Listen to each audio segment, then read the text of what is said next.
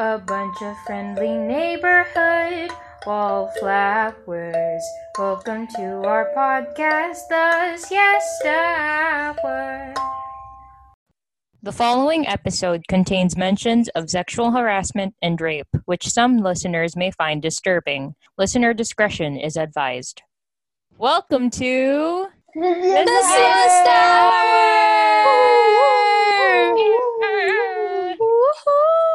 For today's episode, we are going to be talking about empowered women. Yes. Yes, girl. Yes.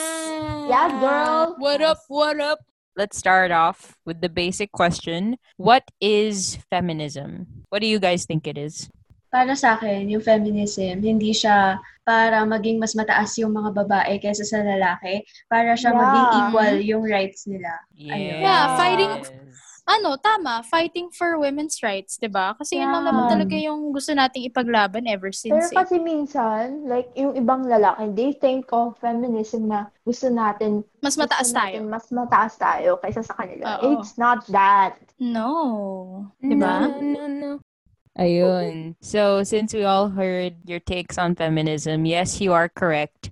Feminism is an advocacy of women's rights on the basis of the equality of the sexes. So let's start off with the informative part of this podcast. There are waves of feminism and a timeline of feminism in the PH context that should be discussed. So yung mga waves of feminism, sila yung mga, ano yung feminism, the first wave, second wave, third wave. So yun ang i-discuss muna natin. Tas yung timeline para makita kung ano yung evolution ng feminism sa Pilipinas. Actually, no, sa CL, yung Christian Living, meron kaming yung grupo namin, may pinapili kasi si Miss na mga topics. Tapos kami, unang-una talaga kami, gusto namin women yung topic namin. Mm-hmm. So yun, napunta sa part ko yung yung waves. Paano yung wave? Uy, na-master ko yung riddle, yung body wave. Oh, if we're talking body, eh! Ayun. Ano naman experience mo dun sa pag-wave tricks? Ang saya nung na-research ko yung waves na may ganun pala, diba? Ayun. So, tingnan mo. Na ayun. Ever since talaga pinaglalaban na ng mga babae yung karapatan nila. Yes. Diba? Na hanggang ngayon, ang tagal na ng panahon. Mm-mm. Na grabe, 2020 na, pinaglalaban pa rin natin yung mga karapatan natin. Diba? Parang sawang-sawa na tayo, no? Bilang mga babae. Pero, hindi tayo matitigil. The fight is never really over. Ayun. Yes. So, since may background ka dito, Trix, mafa-fact check mo ako sa mga sasabihin ko the following. Na pag-wave. So, the first wave of feminism started around the 20th century, advocated for women's rights to property and equality, while opposing the idea of married women being owned by their husbands. During this time, feminism was solely focused on a woman's right to vote. So, yun yung women's suffrage na sinasabi nila. Yeah. Yung, pinaglaban talaga nila yung right ng isang babae para bumoto. Mm-mm. Kasi kahit yung pagboto, wala tayo nun, basic human right. Na nga lang yung pag-vote. Kasi lahat naman tayo apektado pagdating sa politics. So yun, first wave of feminism. Second wave started around circa 1960s to 1980s, which prioritized the issues regarding equality and discrimination. It started up the slogan, "The personal is political," which analyzed how the inequalities women faced were connected to sexist systematic oppression. It also criticized the concept of women being limited to housework and childbearing. Mm-hmm. So, noong mga panahon na yun, so yung first wave focused on women's right to vote. Tapos ito namang second wave, women perceived as homemakers or being limited by their homes. Mm-hmm. When really, yung capability ng babae, kumbaga, women have the same capabilities as men Kasi yun na, masyado tayong nililimit ng oppressive na sexist na system. Gawa nga na yung gender stereotypes na yung mga babae dati, dapat sa bahay lang, sa kitchen, gumawa ng sandwich. Oo. Diba sa Little Woman, parang sinabi niya na parang you have to find a decent husband para may privilege ka to do something like this, like that. Kumbaga, yung beneficial in a way na yung mga lalaki para sa babae ay stability. Tapos yung mga babae para sa lalaki dati, ano sila, hindi naman stability, kumbaga may pang-alaga ng bata, ganun. When really, women are more than that, you know? Yeah. Yes.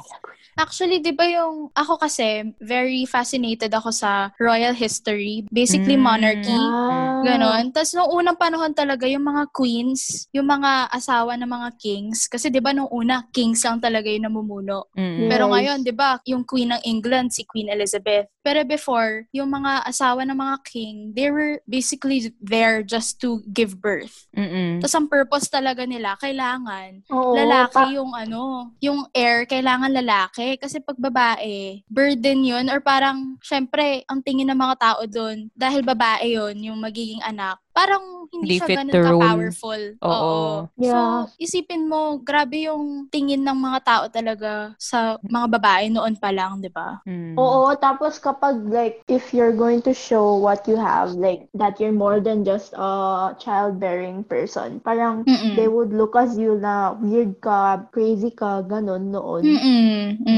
Totoo. So, that brings us to our last wave of feminism, which is the third wave. The third wave started around the 90s, and it responded to the failures of the second wave by challenging the boundaries of femininity and taking into account how race, ethnicity, class, religion, gender, and nationality are also necessary factors when discussing feminism. Kasi 'di ba ano, very white-centered yung feminism dati, since hindi pa nila welcome yung concept of other races, other genders, other class. Since ang mostly ang focus dati or ang nagiging basis ay white women na mga middle class na may kaya naman. Pero hindi nila tinitake into account yung mga black women, mga Asian women, Middle Eastern women. Any race or color, di nila tinatake account yung mga lower class, lower middle class. Basta yung gitna ng middle class, lower class na may gaya pero hindi ganun kadami.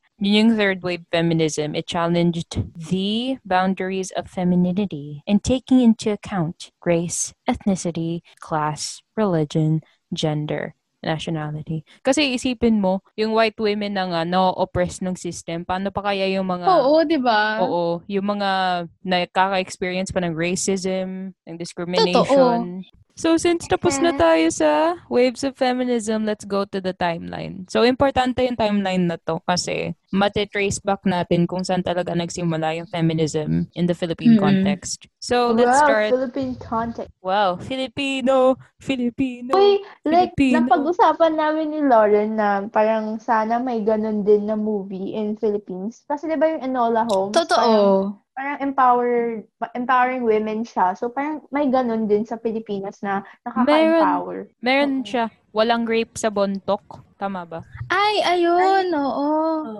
Kasi yung bontok tribe. Yung ano, yung sinasabi ni Esther, yung parang katulad nung mga Philippine heroes natin. Parang, di ba, si General Luna, tapos si Goyo, nagkaroon ng movie. Pero, so, sana sila, ano din, sila Melchora Aquino, di ba? Meron siya. Nasa YouTube, animated movie siya. Di ko lang matandaan yung pangalan. Wait. Pero sana gumawa rin sila ng ano, movie na ganun, na sikat yung artista para talagang maging mainstream na pati mga bata, mga ano, lahat ng ages, di ba, mapanood. Kasi yung Goyo, tsaka General Luna, talagang dinumog yun, di ba? Kasi kilala nila yung actors na gumagana. Dinumog sa sinehan. Maraming nanood. Ay, kakatapos. Dinumog. Inamag. Di ba? Mm-hmm. True. Para at least yung mga sa susunod na henerasyon, meron silang mapanood na movie para maraman pa rin nila yung history nila, di ba? Lalo na ngayon, mga kasi babae. Diba parang Orduja. Nanood tayo ng mga films. Orduja ang pangalan niya. Saka like, if manood ka ng films na may historical context, parang nakaka-wow yun. So parang magsasearch ka talaga tungkol dun. So parang mas malalearn mo yung history ng bansa mo, ganun. Oo, kasi hindi naman lahat ng tao ay pupunta sa internet at isa-search si Melchora Aquino, di ba? Hindi naman sila basta-basta ganon. Isa-search lang nila yun kung meron silang nakitang fascinating about her. Eh kung wala, eh di wala silang malalaman, di ba? Meron tayong napag-aralan. Ewan ko kung nabanggit dun to sa mga textbook nyo dati nung grade school, pero naalala ko kasi siya talaga. Yung babae na parang bata din siya, tas bayani siya. Tas ano, parang yung, alam niyo yung parang oil lamp ata yun. Tapos nasagi ata. Tapos nasunog yung bahay ata nila, ganyan. Tapos, sinalba niya yung ano, yung pamilya niya. Nakalimutan ko yung pangalan niya. Hindi ko maalala kung Roda o Rodora, ganyan. Corona. Basta ayun. Ayun, shameless plug lang. Kasi may animated movie nga na hindi ganun kauso. Pero importante din siya. Considering... Wow. Ano siya, one of the first animated films sa Pilipinas. So, Orduja. Tungkol siya sa bayaning si Orduja na babae din. Orduja. Animated movie siya. Oo, meron, no? Sa YouTube lang siya. Uy, may bagong animated film din sa Netflix. Yung Barangay 143, yung Saving Sati. Yung pusa, tsaka yung Hayop ka? Oo. Hayop ka? Ay, si Madam Regine Velasquez pala ang nakaboses na Orduja. Oo na nga, no? Sa mga Filipino films, gusto ko, magkaroon din tayo ng Filipino film about yung ating, ano yun, yung mga, ano tawag doon? Yung mga raha, datu, ganon. Epics, ganon. Oo. Magkaroon pa ng maraming ganon. Kasi kasi diba? puro siya, like maraming textbooks na may kwento dito, may kwento dyan. Pero parang mas maganda kung may film siguro para mas ma-intriga talaga yung mga bata at mga matatanda para alamin kung ano talaga sila. Wow. Tsaka hindi lang yung timeline na yun, pati yung nung panahon ng mga babae, nung sinakop tayo ng Espanya. Yung mga ganon. Ayun, diba? Segue doon. Wala masyadong kwento tungkol doon eh. Laging sa textbook lang. Pero sa film adaptation, wala tayo masyadong nakikita, diba? Oo, tapos parang medyo boring kapag binabahas. Medyo lang. Oo. Eh, yung mga babae nun, sobra yung, diba, nire-rape, ganyan. Ang sama na rin ang tingin ng mga sa babae. Oo, nung panahon ng sinakop tayo ng mga Hapon, grabe yung trato nila sa mga babae. Parang hindi tao eh, 'di ba? So, dapat magkaroon din ng mga ganong films. Hindi yung puro kabit, mistress, 'di ba? Puro ganun yung mga nakikita natin. Actually, sawa na tayo doon, 'di ba? Wattpad. Kung iisipin mo nga, mas degrading pa sa feminism yung mga kabit-kabit. Kasi ba't naging kasalanan pa ng dalawang babae na nagkainlaban sila sa isang lalaki? Kung yung isang lalaki pala na yun, yung may kasalanan, kung ba't may kabit. Totoo. Pero at the same time, it takes two to tango. So, pagdating sa cheating. True. Oo. So, segue dun sa sinabi ni... Huwag na tayo pumunta dun sa cheating. Masyado na yung segue dun sa sinabi ni Trix na yung colonial... Kung ano nangyari dun sa colonialism natin. A timeline of feminism in the Philippine context. So, magsimula tayo sa babaylan. Pinaka-importante. Kasi, yung feminismo talaga, yun, naka-ingrain na talaga yun sa culture natin dati pa. Yung nga lang, gawa ng kolonyalismo, nawala yun. Kasi, yung influence nila.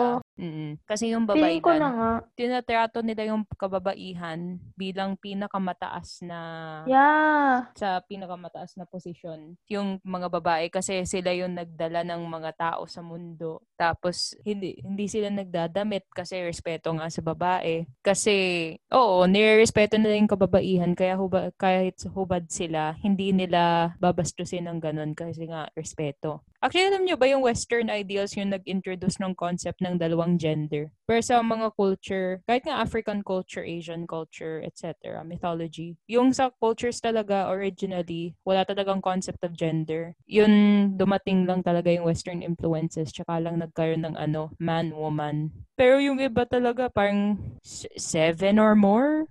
So, yung babaylan, yun yung talagang kultura natin bilang Pilipino. Ang dami na sana nating naging ideals na malayo sa mga ideals natin ngayon. Kasi ngayon, Spanish colonialism yung nagdala ng Kristyanismo, kahit wala tayo talaga dati noon. Yung colonialismo din yung nagsunog ng mga yung baybayin natin. Kaya ayun, everything is colonialism's fault. The joke. Actually, dun sa Walang Damit, may teleserye sa GMA dati, Amaya yung title. Si Marian Rivera yung bida. Actually, yun yung favorite ko. Hindi, yung mga babae dun, yung mga commoners, ganun, na mga babae. Lang sila, nakaskirt lang na mahaba. Dun sa teleserye, mahaba yung damit nila, mahaba yung buhok nila, tapos yun yung naka-cover.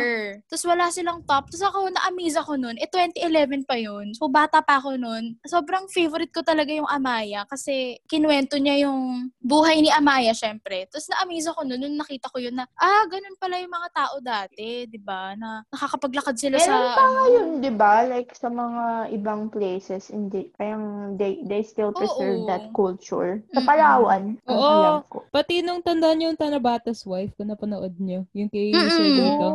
Shoutout sa'yo, sir. Diba yung wife nga ni Tanabata, galing siya sa tribe, tapos mahaba lang buhok niya, pero wala siyang t-shirt or top. Diba? Ang galing.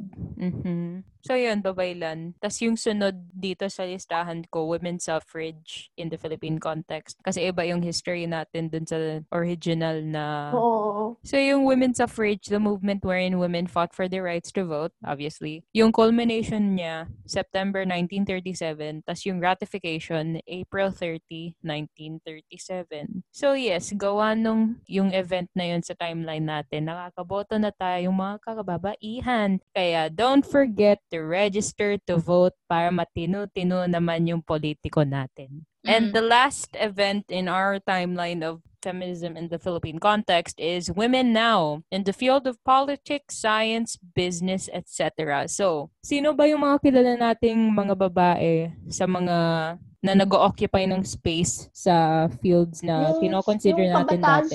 Si Leni Robredo! Si Samira Gutok! Pinabasa nyo lang yun sa listahan ko eh. Hindi actually, the joke. Actually, nakaka-stress na hindi nanalo si Samira Gutok. Kasi grabe naman siya. Grabe, diba? Deserve na yung spot doon. Tapos yung place na dapat sa kanya, napunta sa kung sino-sino man lang na nagbudots. Luto. Puisit. Diba? Nagnakaw na nga.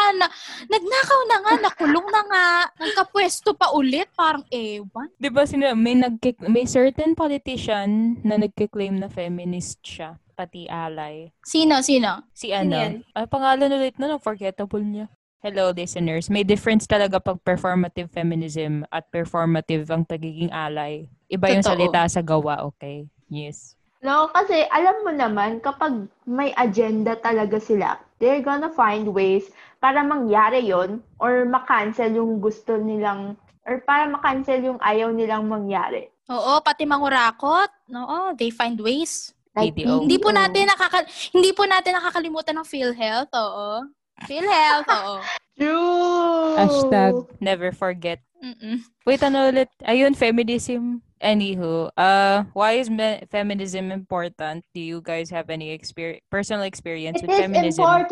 It is important because without that, we females would not be living in this world, speaking our minds and taking up space. Take up space. Sino yung Miss Universe na nagsabi nun? Yung ngayon yun, di ba? Sino? Take up space? Yeah. Miss Universe. Di ba sa Pia? Hindi. Pia words pa? Hindi yata siya. Search ko. Actually, alam niyo kung bakit importante na ipaglaban natin ang feminism? Kasi, alam niyo yung wala naman tayong ginagawa, naglalakad lang tayo sa daan, pero may lalaking nasa sasakyan or dumaan, tapos sasabihin tayo, hi miss, ganyan. Yung mga ganon, alam niyo yun? Yung mga, alam mo, masaya ka, naglalakad, masaya yung araw mo, wala ka namang inaano, pero biglang ganon. Diba nakakabwisit yung ganon, diba? Yung, alam niyo, hindi talaga nila maintindihan na kapag walang consent or what, hindi nila pwedeng gawin, di ba? At saka, bakit tayo laging parang lagi na lang natatakot yung mga babae pagka lumalabas tayo mag-isa? Di ba? Kasi parang baka mamaya merong lalaki na ganito, ganyan yung gawin sa akin, di ba? Parang laging may fear. Ba't tayo yung lagi kailangan mag-adjust, di ba? Oo. Pinapakita niya na hindi same yung level ng respect na binibigay natin sa mga lalaki. Oo. Pero meron din namang lalaki na mga ano. Oo, meron. Hindi ko na sinasabi na lahat actually, silang galon. Meron ako nakita sa Twitter na ano, may babae, di ba, nasa tren yung nakaupo, sa tren yung lalaki. Oh. Tapos may babae. Pinatong ng babae yung legs niya dun sa ano, legs ng lalaki. Wow, hindi ko ma-explain, pero pag nakikinig kayo at nakita nyo sa Twitter, siguro magigets nyo. Pero grabe, sexual harassment trend yun eh, di ba? Oo. Hindi ko din maintindihan yung mga ganun na babae. Like, why? Harassment diba? Is harassment. Hindi yun considered. Hindi na yun prank eh. Hindi na yun prank. Harassment na yun, di ba? Oo. Meron din ako nakita sa Twitter yung ano, parang may nagtanong na to all the women, kung anong gagawin nyo kapag buong day, walang mga lalaki sa kalsada, gano'n. Or sa buong mundo. Tapos ang puro reply ng mga babae dun ay maglalakad sila ng gabi sa ano streets. Feeling ko like kahit secluded, pwede ko nang lakarin. Diba? Feeling ko rin kasi parang, diba, since ganun na yung ginagawa ng mga lalaki before. Hindi ko gine-generalize ha, yung mga lalaking masama na parang dati na ganun yung treatment sa mga babae. Parang ganun na rin tayo pinalaki ng mga magulang natin, ng mga mas matatanda sa atin na, nako, mag-ingat ka kasi mamaya may mangyari sa'yong masama. Ganun, di ba? Tsaka parang those men na naggaganon sa mga babae, they're uneducated din. Like, hindi sila educated about proper respect for women. So, ang laging. Nasanay sila na ganun. Hindi ko sinasabi na dapat masanay sila sa mga ganyan na parang ideals. Ano, pati kasi yung mga lalaki, usually kasi, parang sa bahay pa lang, sinasabi na kagad na boys will be boys, ganyan. So, okay lang. Parang minsan kasi, yung parents din yung nag-justify ng toxic behaviors sa mga lalaki na lumalaki. Tapos, pero minsan din naman, parang bawal sila umiyak kasi nga, lalaki ka, bawal ka umiyak. Boys ganyan, diba? Boys don't cry, diba? Ganon. Pero kapag ka, kunwari, parang naging rude yung lalaki, parang sasabihin, ay, kasi gusto ka niya, o kaya, ay kasi lalaki siya, ganyan, diba? Parang di ko mag-gets yung logic nun. Actually, may nakita akong video din nun sa Twitter na nung bata sila, yung lalaking bata, parang nagalit siya dun sa girl, parang sinigawan niya yata. Tapos sabi nung nanay ata nung girl, sabi niya dun sa girl, ay baka gusto ka niya nung umalis na yung boy. Tapos, nung lumaki na yung boy at girl, naging sila, mag-asawa sila, naging abusive yung boy. Towards dun sa girl. So parang ganun yung, 'di ba? Ganun nga sinabi ni Lauren na yun na yung kasing yun na yung tinuturo. Parang hindi naman tinuturo. Oo, yun na yung sinasabi ng mga matatanda sa atin na ganun nga. Hindi naman dapat talaga ganun. Ay, sige, since feminism naman to, ano yung opinion niyo sa mga beauty pageant? Kasi diba minsan considered sila na ano, since they still portray the idea that women should be beautiful. Pero meron din naman opinion na nagsasabi na yung beauty pageant naman is also a way of feminism. Ako gusto ko yung side ng beauty pageants na parang you advocate for your advocacies, tas parang you empower women, tas yung mga issues na bring up nila. Ganun. Yun yung gusto kong side ng beauty pageant. Ay, oo. Yung mga question and answer. I believe the children are our future. Siguro ako, parang, oo, tama yung sabi ni Esther na maganda yung advocacy part tsaka yung question and answer. Pero, kasi parang, di ba, pagka yung mga sumasali sa beauty pageant, di ba, gina-judge kasi yung mga babae based sa height nila, sa features nila, ganyan. Totoo. Saka, sa unang mga rounds, di ba, kunwari na lang sa Miss Universe, sa unang mga rounds, di ba, hindi naman question and answer. So, hindi nabibigyan ng chance yung ibang mga girls kasi na-judge na yung appearance nila. So, yun yung ayoko dun sa mga beauty pageant. Saka bago ka makasama doon, di ba, kailangan ganito yung ganito mo, ganyan, di ba? Parang, sa tingin ko, parang sobrang ano nun, nililimit niya yung mga babae na marami ding gusto sabihin. Gano'n. Oh, yeah. Agree ako kay Lauren. Kasi okay rin naman na may pinaglalaban sila na sa question and answer, dun nila na ipaglalaban. Pero kasi, bilang mga babae, hindi lang naman tayo maganda. Ay, lahat tayo maganda. Pero kasi yung contest na yun, may standards, alam niyo yun, ng beauty. Yeah. So, kaya it sets the standards then on how women is portrayed beautiful sa mga tao din. Patriarchal beauty standards pa rin siya. Oo, di ba? So parang bilang babae, yung mga kabataan, yun yung nakikita nila na ay dapat ganyan kaganda para di ba, makasali sa mga ganon. So lumalaki tayo na ganon yung standards na rin. Okay. So, kumbaga, hindi talaga niya talagang naipaglalaban yung feminism. Kasi, parang ang sinasabi kasi nung contest na yun, for you to be able to have a voice, you have to be able to fit in these standards that we have. Mm-hmm. Ayun lang naman. Ayun. Saka, dagdag ko lang. Parang, siguro kung merong magandang naidudulot yung beauty pageant, sa tingin ko kasi parang, siguro, binuboost din niya yung confidence ng ibang babae. Pero minsan, pwede din na bababa yung self-esteem ng ibang mga babae. Kasi parang iba yung effect niya sa iba, tapos iba din yung effect niya sa iba. Gets ba? Ganon. Okay. Gets. Kunwari, yung confidence ni Catriona or ni Pia, saka yung nila, yung mga sagot nila sa Q&A. Siguro mas may inspire nila yung mga babae na maging mas yung tumayo para sa gusto nilang sabihin, to be empowered. Saka maging confident. Pero sa ibang mga babae, paano yung ibang mga babae na hindi nare-represent ng maayos? Oo, di ba? Pero parang hindi naman kasi lahat ng Pilipina o mga Pilipino, hindi naman kaparehas ng features ni Catriona or ni Pia kasi di ba? Oo. Ay, oo. Then sila. Mm-mm. Okay, gets. Tsaka pansinin nyo. Pero ang gandang nila ha. Role model.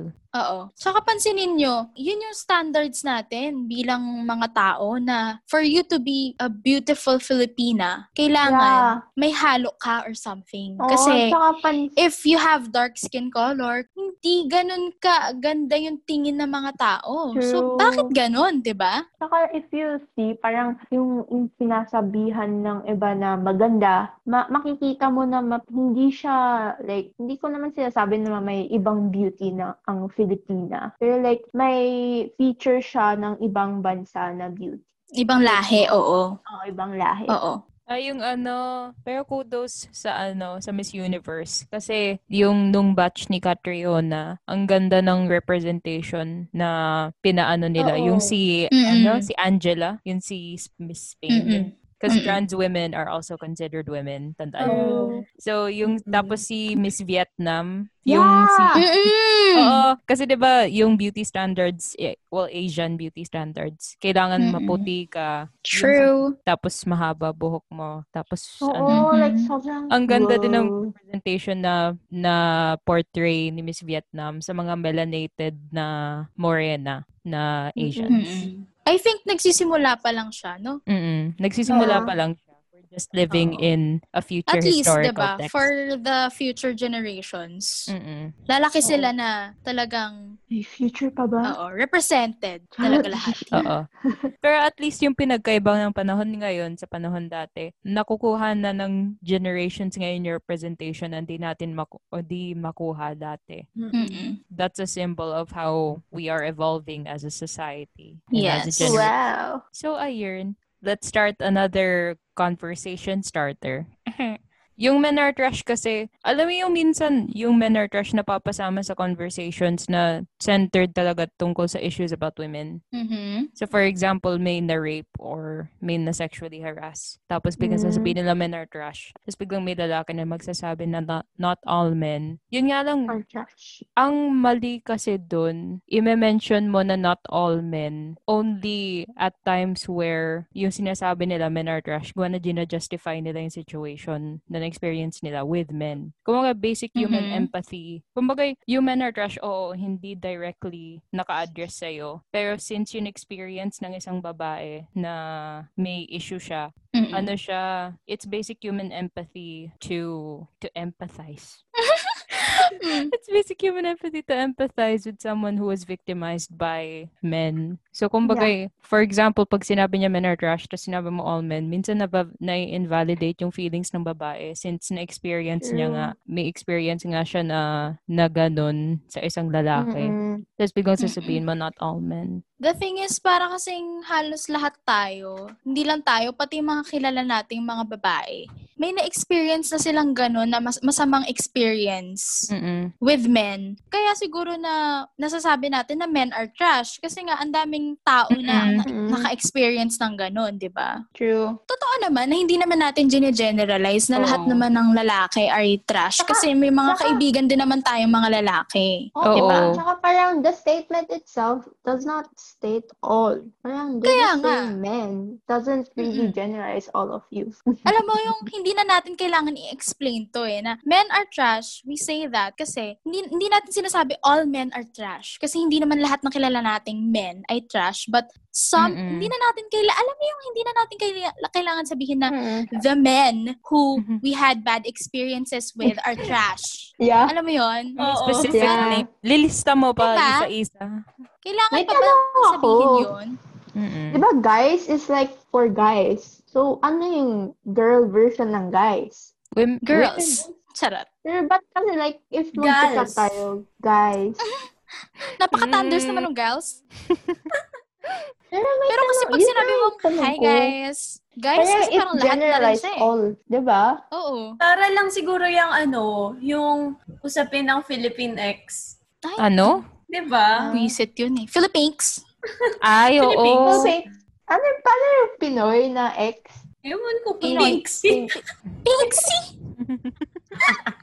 Pinksy promise. Buisit yun yung nakaisip nun. Alam mo, yung nakaisip nun, alam nyo, hindi maintindihan yung statement na men are trash. Malamang ang nakaisip nun, sasabihin, not all men are trash. Sasabihin ko pa naman, nakaisip siguro ng Philippines racist kasi akala niya mga Latino din yung Filipino. Ay, totoo. Kasi Latinx, diba? Ay, sige, since feminism, discuss nyo kasi na favorite Disney princesses nyo and why. Hula ko si Lauren. Ako si Belle. Siya si Belle. Si Belle sa Beauty and the Beast. Beauty and the Beast. Merida. Si Riddle. Ba't Merida? Tiana yung sa akin. Dati Merida. Kaso na-realize ko, hala na po, gusto niya nga pala i-poison yung nanay niya dati. Gamit kaya siya naging bear. Kasi mali yung push. Tapos, ay, oo nga. Okay. Kaya naging si Tiana. Oh, Lauren. Ako favorite ko si Mulan. Siyempre. Oo. Nung una kasi dahil lang sa song, na reflection. Pero, ano? Kasi Leia. Save ko talaga siya. Pero nagustuhan mo ba yung film na Mulan, na live action? Ay, hindi ko pa napapanood. Ay, huwag na. Ikaw, Esther, sino favorite mo? Favorite ko ngayon si Mulan. Pero noon, si Cinderella. Because I really like the color blue. Ako rin, oo. Color blue. Same. Tapos gusto ko yung gown niya. Oo. Diba kasi like color blue and parang puffy yung gown niya. Eh, gusto ko yung mga puffy na gowns.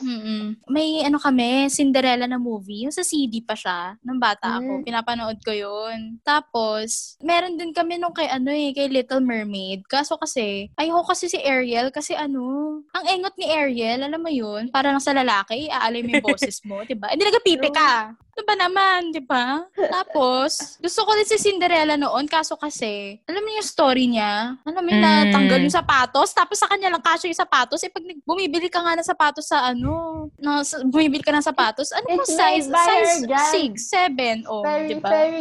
Sino yung gumawa, no? It's made by her fairy godmother kasi. Napaka-OA rin. Oo, pero napaka-OA pa rin naman na yung paan niya, yung size ng paan niya, siya lang yung may ganong size sa buong village nila, di ba? Pakaano. Tapos sumayaw lang sila ng isang gabi na in love na siya. Hindi ko talaga maintindihan. Ayun. Ano pa? Ayun. Sino pa yung mga Disney things? Ay, gusto ko rin si Mulan noon pala. Dal-dal. Kasi si Mulan, alam niyo yung ang empowering talaga ng buong movie na yon. Nung bata ako, di ba? Nung bata tayo, yun yung pinanood natin. Tapos grabe yung, alam niyo yun, ang empowering. Gusto ko lang. Problematic talaga ng cast na yun, though. Gusto ko lang i-put out. Mag-stick na lang muna tayo sa animated. Sino yung ano, yung prince doon, yung love interest ni Mulan? Si ano pangalan nun? Ayun, si Li Shang. Sabi ko si Mushu. Diba siya yung Dragon. Si Li Shang. Gusto ko lang i-confirm na bisexual si Li Shang kasi na-inlove siya kay Mulan ng malaki diba? Siya.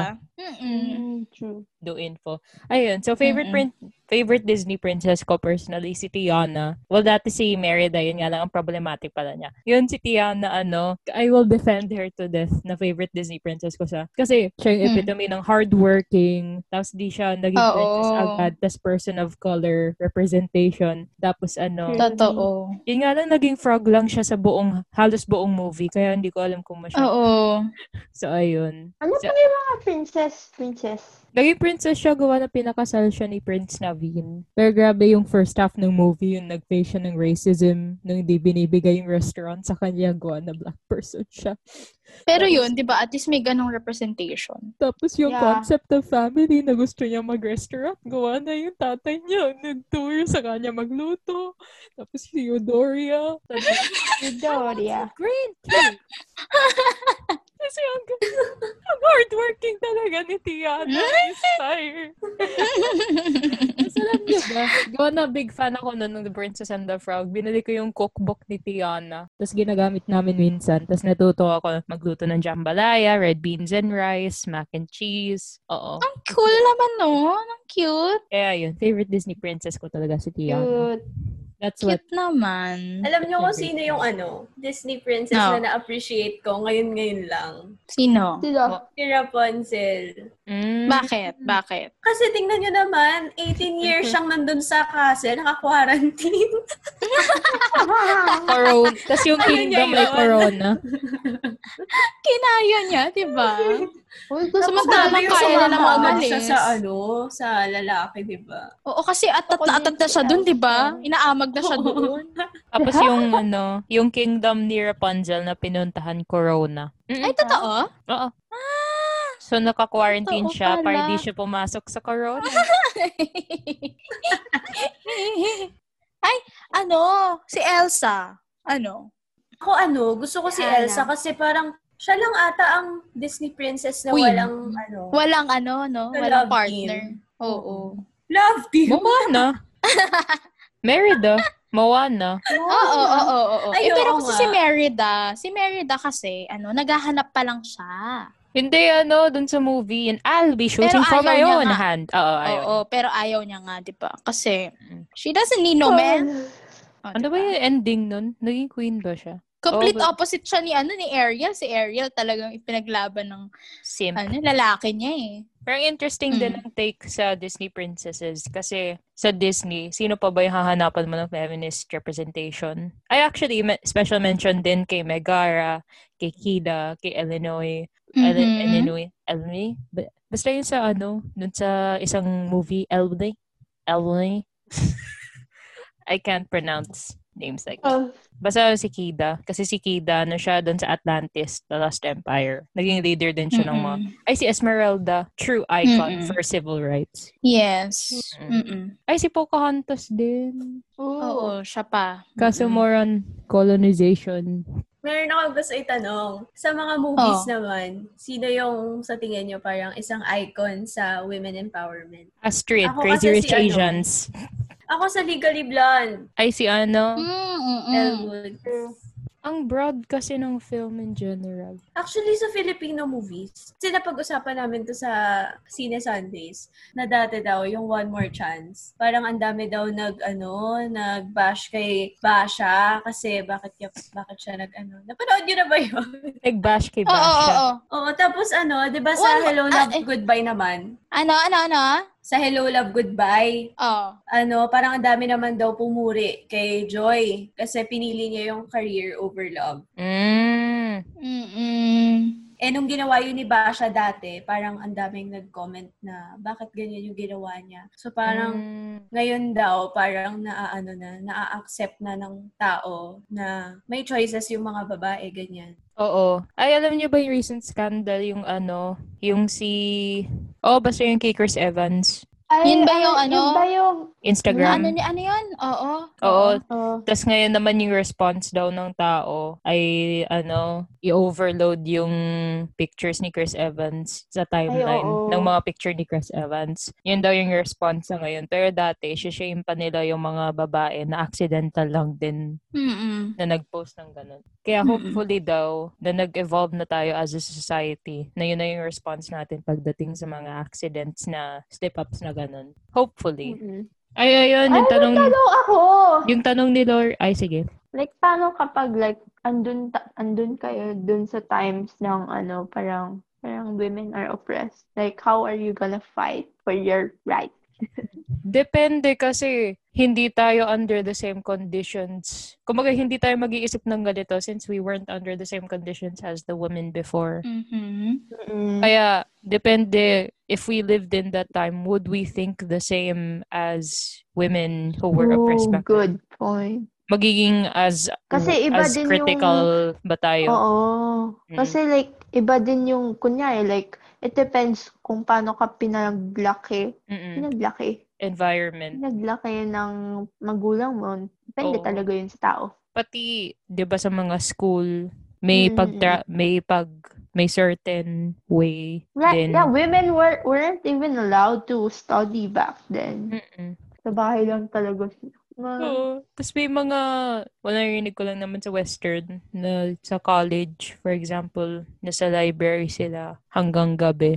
May certain club na mga lalaki na maghahatid sa mga babae pa uwi sa dorm. Nung dati, pero ang weirdo pa din kasi tatambay ka dun hanggang gabi. Ay, baka gabi. Ano, it's a good idea but now?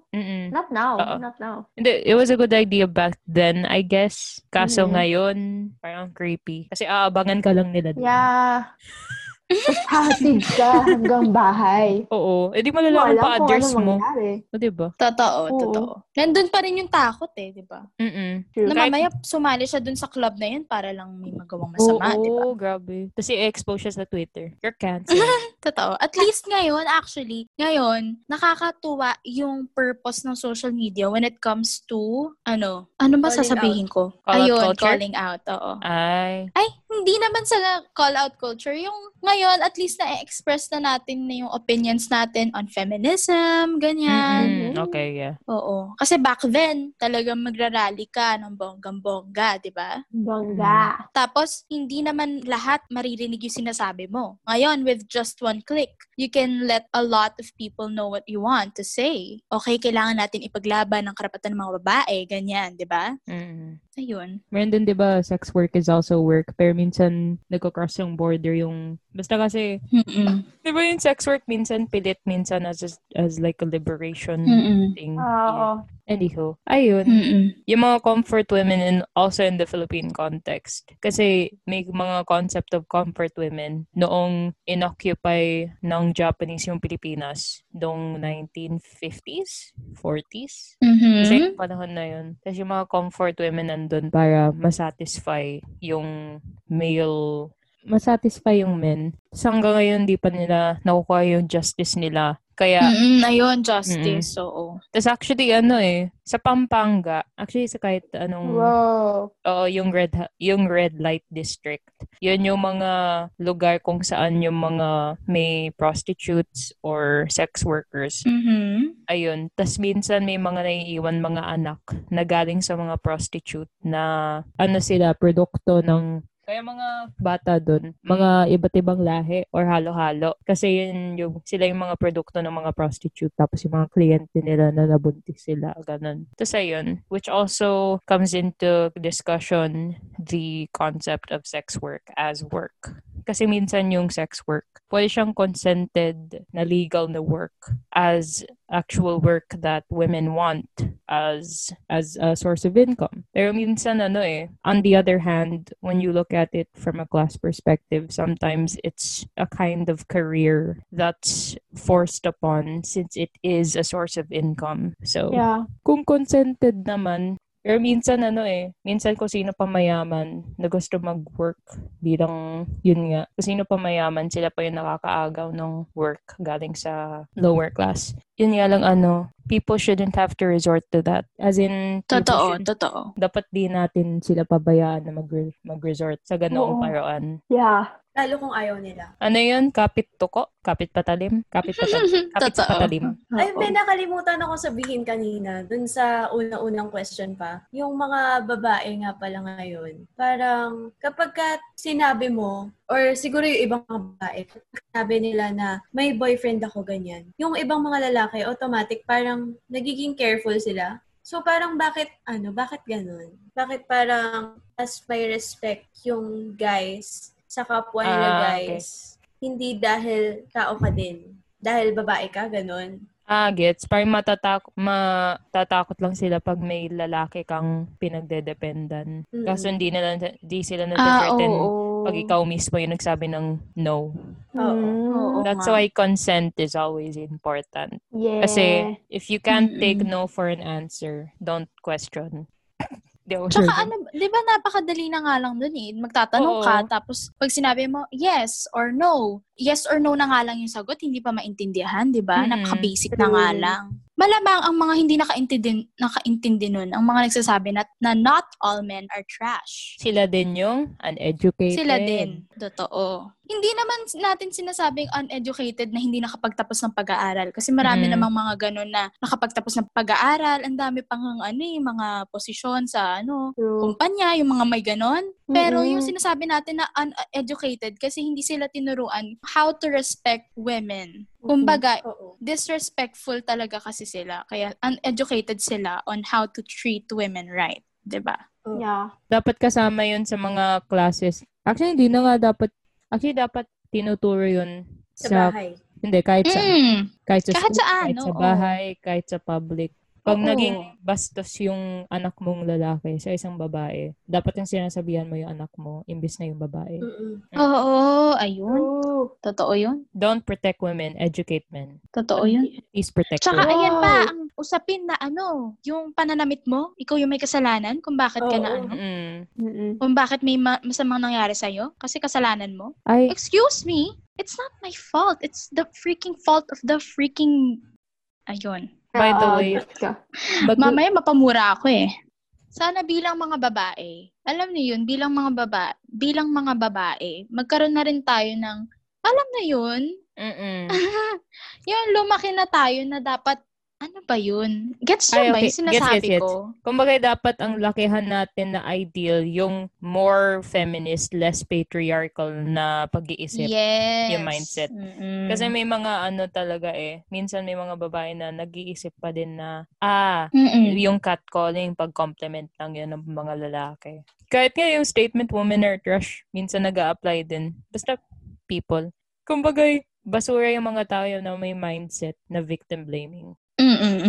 Regardless of gender, sexual identity, etc. Because at the end of the day, lahat tayo kailangan ma-educate. Yun. Yeah. True. Pero kapag may mga hindi tayo nabanggit na, alam niyo yun, may mga topics tayo hindi nabanggit or kulang, pwede naman tayong gumawa ng isa pang episode, di ba? Pwede pala natin ibanggit yung menstruation. Total, women naman to, no? Alam nyo kasi, nung pinakinggan ko yung menstruation episode natin, ang cool, ang daming kulang. Alam nyo yun? Ang daming kulang. Sorry po, Derek. Bitaw ng bitaw. Hindi, alam nyo yun, yung parang napaka-broad kasi ng menstruation na topic. Kasi ang dami kong gustong sabihin, pero kasi parang hindi siya kakasya sa oras. Ang dami mong gustong sabihin, ngunit wag na lang muna. Pero prioritize yung menstruation. Totoo. Meron pa yung ganda dun na. Ganda tono mo dun na. Thank you. Hindi. Cover mo ngayon about your friendly neighborhood. Kung ano ba neighborhood. About your friendly neighborhood.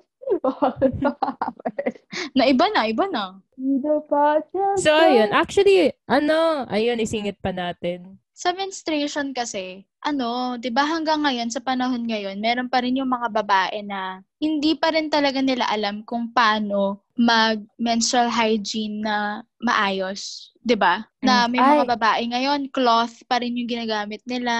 Mm-mm. 'Di ba? Tapos meron yung sa culture. Alam niyo, wag na tayo pumunta dito sa topic. Actually, natin. Dapat nga pag-usapan natin kasi 'di ba yung menstrual hygiene, taboo topic siya kasi hindi natin pinag-uusapan as women. Oo. Kasi ikinakahiya natin. Eh, dapat nga hindi tayo mahiya since that's our common ground as women. We menstruate. Oh.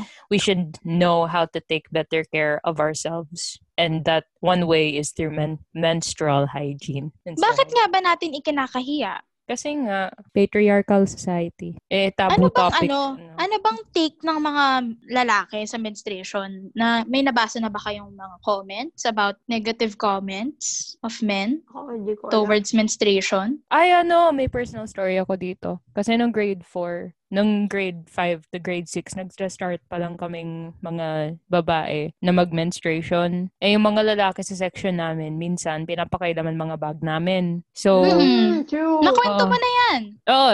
Nakwento ko na ba sa podcast? Nakwento mo yung kinukuha nila yung napkin, di ba? Mula sa mga bag. Tapos binabato-bato nila. Ayan, tapos, yun din ang ayaw ko. Like, parang pa naman sinasabi na dapat ipakita mo yung napkin mo. Pero, why do you have to always hide it? Oo. Imagine mo dun. It's banned to be seen by men. Gets mo? Oo. Talaga. If you're in the shoes of someone who had that menstrual pad, di ba mahihiya ka? Kasi binabato-bato nila, tas aasarin ka na Totoo. Yung ibang tao, di ba kasi may vending machine sa mga babae? Yung iba na sa labas. So parang kailangan pa nagtago para gets mo. Totoo. Ayun. Kaya siguro, pag nakakahiya, pag dati. Kasi isipin mo, kinakorner ka ng mga lalaki. Binabato-bato napkin mo. Kaya yung fear na kinokorner ka ng mga lalaki, nandun talaga. Nakakatakot pag ikaw lang mag-isang babae. That's why women have to stick together. Parang may nabasa akong ganyan na parang pagka yung lalaki yun naiwan sa isang room na full of girls, ayun, parang okay lang. Pero kapag ka babae yung naiwan sa loob ng isang room na full of boys, fear yung mararamdaman niya. Ayun, takeaway. How can we be empowered women? We can be empowered women by empowering other women as well. Because as women, we have to stick together if we really want to make it through the patriarchal society nowadays. I think our generation is the beginning of it, really. Siguro, ang daming nauna sa atin ng mga babae na pinaglaban na din yung mga right nating mga babae. Kaya siguro, in a sense, hindi pa rin naman ganun kalaya tayong mga babae sa mga choices natin ngayon. Yes.